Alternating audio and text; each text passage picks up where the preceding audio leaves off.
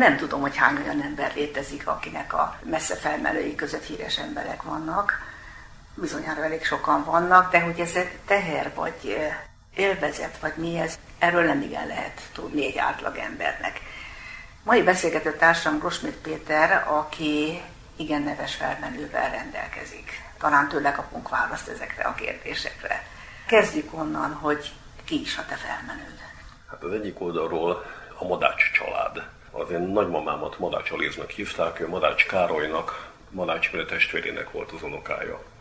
Hát amikor én gyerek voltam és először eljutottam a nagymamámhoz, amire még tudok emlékezni, akkor csak annyit láttam, hogy ő egy falun élő idős hölgy, aki egy óriási nagy háznak három pici szobájában lakott, a ház megosztotta néhány családdal még. Ez Chester volt? Ez Chester, Nógrád megyében.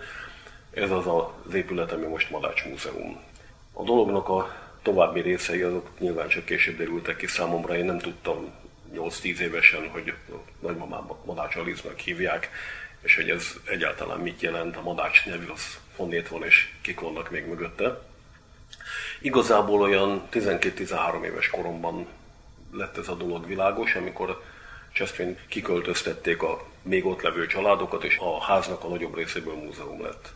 Nagymamámat megtették a múzeum gondnokának, és hát 1964-ben, amikor ünnepélyesen megnyílt a múzeum, akkor én már büszke gimnazista voltam, és vannak fotók, hogy ott feszítek a Verespáni gimnáziumos nyakkendőmben a Madács Múzeum megnyitásánál.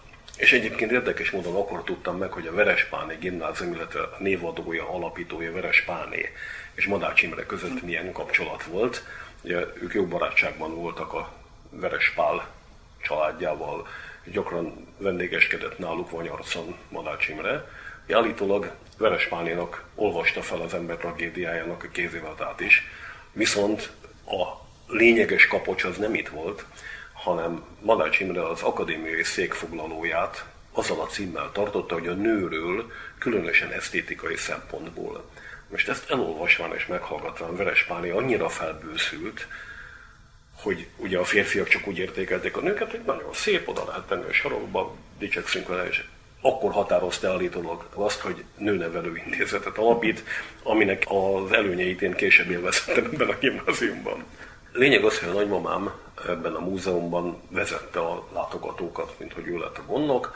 Bárki bármikor jött, kinyitotta a múzeumot, végigvezette rajta, elmondta, hogy Madács Imre mit csinált, milyen tárgyak vannak kiállítva. És Madács Imrének leszármazottjai nem voltak? Madács Imrének akkoriban még élt Brazíliában leszármazottja, de Magyarországon nem volt közvetlen egyenesági leszármazott. Tehát most te vagy a nem, létező? Nem csak én, mert uh, ugye van nekem egy unokanővérem, aki Sopronban él, aki ugyanan fokon Madács leszármazott, mint én, valamint Madács Imre másik testvérének, Madács Máriának, Balokárolyné Madács Máriának is élnek a leszármazottai. Közülük például Maconákos festőművész egy igen. De akkor ez mind egy szint, a ez a generációs szint. Igen, igen.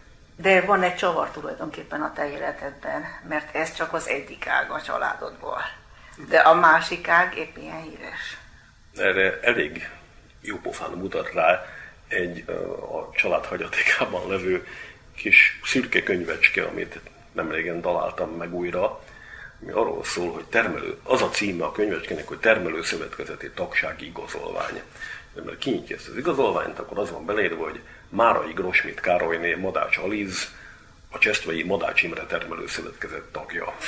Ja, nagymamám maradék földjével termelőszövetkezeti tag lett természetesen. Most ez a Márai előnév, amit ő még használt, és a személyigazolványában is benne volt, ez igazából a családnak egy nemesi előneve, amit az 1700-as évek végén a Máramoros és Sóbányák igazgatásáért kaptak.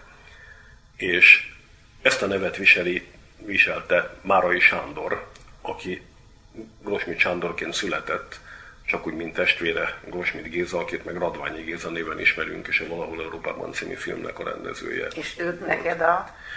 Hát az én nagyapám és az ő apjuk voltak testvérek. Tehát ez is egy kicsit oldalán. Viszonylag közeli rokonság. Apám és Márai unokatestvérek voltak, és Kassán egy darabig együtt is nevelkedtek, lévén közeli korosztály. Grosmit család az honnan származik? Tehát mert a, ugye a Madás család az uh, Jester, Igen. És a Rosmidok? Hát Csesztve, illetve Alsósztagova, hát Madács Imre akkor költözött Csesztvére, amikor megnősült, és a viszonylag rövid ideig tartó házasságának a végén elköltözött onnét, és akkor került az őkapám birtokába Csesztve. A Grosmit család, ők beköltözők, az 1700-as évek elején a török dulás utáni időben költöztek Magyarországra, felvidékre, Kassa környékére, és iparos emberek voltak, bányász, pénzverő, hasonló műhelyekben dolgoztak. Tehát eh, tulajdonképpen ott, ott akkor az volt a váratlan, hogy művészvilág felé kanyarodott. Igen, tulajdonképpen váratlan volt. Egy, ö, nagyon sok tehetség volt a, a, a családban, mindenféle egyéb téren is, tehát mérnökök, jogászok, a, Márai apja jogász volt, és a trianoni idők után Kassán nemzetiségi szenátor volt, német nemzetiségi szenátor volt, közjegyző volt. Miskolcon egy hatalmas emléktáblát avattak a tiszteletére a Magyar Közjegyzői Kamara nem olyan régen. Az azért ez elég érdekes, hogy mind a két ágról, és akkor itt visszakanyarodnék az alapkérdéshez, hogy egy ilyen, főleg, hogyha két ágról van szó, ez mit jelent számodra? Ez öröm, büszkeség, teher, foglalkozol vele? Hát büszkeség, az ember büszke lehet az őseire, hogy, meg a rokonaira, hogy elértek valami nagyon jó dolgot. És én meg nagyon örülök annak, hogy apámtól ilyen tizenvalahány éves koromban kaptam, mikor már tisztázódott, hogy ki mindenki van a családban, kaptam egy, azt hiszem, Laros Fukótól származó mondást, ami úgy szólt, hogy az az ember, aki az őseivel dicsekszik, az olyan, mint a krumpli, ami értékes belőle a föld alatt van. Tehát úgy kell viszonyulni az ősökhöz, hogy nagyon örülök. Én őrzem a hagyományokat, Márai könyvei közül jelentős számú van meg első kiadásban otthon. Gyűjtöttem egy darabig az ember tragédiája kiadásait, mindent, ami Madácsról szólt. Meghívtak és elfogadtam a meghívást, hogy legyek a Madács Imre Irodalmi Társaságnak a tiszteletbeli alelnöke, ami hát egy nagyon kedves gesztus volt. Én nem élek ezzel vissza, és nem próbálok madácskutató lenni, vagy madács tudós. Elmegyek, ha hívnak. Rendszeresen járok Csesztvére, viszek virágot az ősök sírjára. Tehát tulajdonképpen a... már csak a tisztelet és a, az emlékek tartanak össze? Azt hiszem, hogy igen, mert meg hát természetesen büszke vagyok arra családomban, ki mindenki Nem, úgy elő. értettem, hogy aktívan bármelyik állnak a kutatásába, vagy bármilyen nem. formában nem veszel részt. Már fordulnak-e hozzád? Fordulnak, de vannak emberek, akik nálam ehhez sokkal jobban értenek, és sokkal több információjuk van róla. Nem tudnék versenyezni egy profi modács kutatóval, még egy amatőrrel se. Én a családi hagyományokat ismerem. Annak idején, mikor ugye, rendszerint a nyaraimat Csesztvén töltöttem, akkor a nagymamám helyett én vezettem körbe a vendégeket a múzeumban, meg ha föltettek valami bölcs kérdést, akkor igyekeztem nagyon bölcsen válaszolni, de tehát igazából ez úgy kutatók és a hozzáértők birtokába került mindaz igen. a tudás, amit... Igen, igen, igen. Nagyon büszke ez... vagyok arra, hogy a, az én birtokomban van viszont Madács Imre eredeti fényképei közül, amiből kettő létezik, az egyik az enyém. Ami a márai rokonságot illeti, az egy nagyon érdekes módon találkoztam vele egyszer. Valamikor még egyetemista koromban tévévetelkedőben játszottam, aminek a zsűriében ott ült Karinti Ferenc. Éppen akkor, és amikor meghallotta a nevemet, az első kérdése az volt, hogy Gros, mint, mint Márai? De most abban az időben Márairól nem beszéltünk. Volt, mondtam, hogy hát igen, azért nem baj.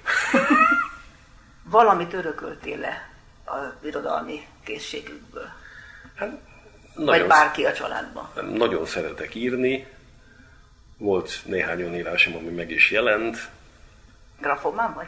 de grafomán vagyok, igen, de magamnak írok főleg. De volt, hát néha novellákat, megjelentek riportjaim, írtam a Népszabadságba cikkeket. Nagyon szeretek írni, és volt, aki azt mondta, hogy nem is rosszul csinálom. Nem, hát regényt nem próbáltam írni, és nem is Nem, hát szóval úgy értem, hogy a vénádban azért benne hát, van. De messze kerültél az irodalomtól. De messze kerültem, mert vegyészként végeztem annak idején az egyetemen, és valahol mindig az informatika, a kémia, meg a kereskedelem határvidékén működtem, meg főleg abból éltem, hogy még egész fiatalon megtanultam rendesen angolul. Köszönöm, hogy ezt megosztottad velünk. Karasmit Péterrel kérjéli beszélgetett.